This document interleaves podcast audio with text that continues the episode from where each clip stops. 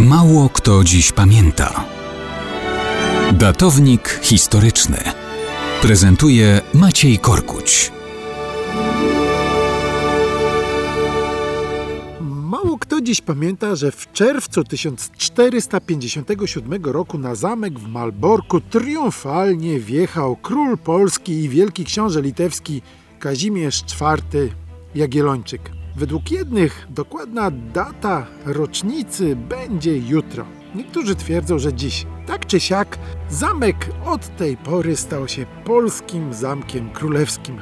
I stało się to drogą zakupu zamków trzech. Malborka, Tczewa i Iławy za olbrzymią sumę 190 tysięcy florenów. Wszystko to było konsekwencją problemów, w jakie wpadł zakon krzyżacki i jego wielki mistrz Ludwik von Erlichhausen podczas wojny trzynastoletniej. Ściągnięte wojska najemne nawet zapewniały krzyżakom przewagę na polu bitwy nad polskim pospolitym ruszeniem, ale też domagały się natychmiastowych wypłat żołdu, a skarb w Malborku świecił pustkami. Stąd wielki mistrz zastawił zamki z Malborkiem włącznie, aby zaspokoić żądania najemników. Dowódca czeskich wojsk zaciężnych, Oldrzich Czerwonka, zwany po niemiecku Ulrychem Czerwonką, był od dłuższego czasu przez Polaków kuszony perspektywą prostej transakcji.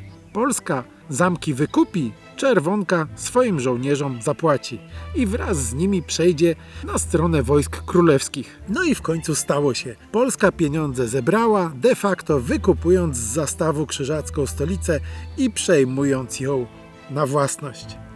Oldrzych Czerwonka stał się wiernym rycerzem polskiego władcy.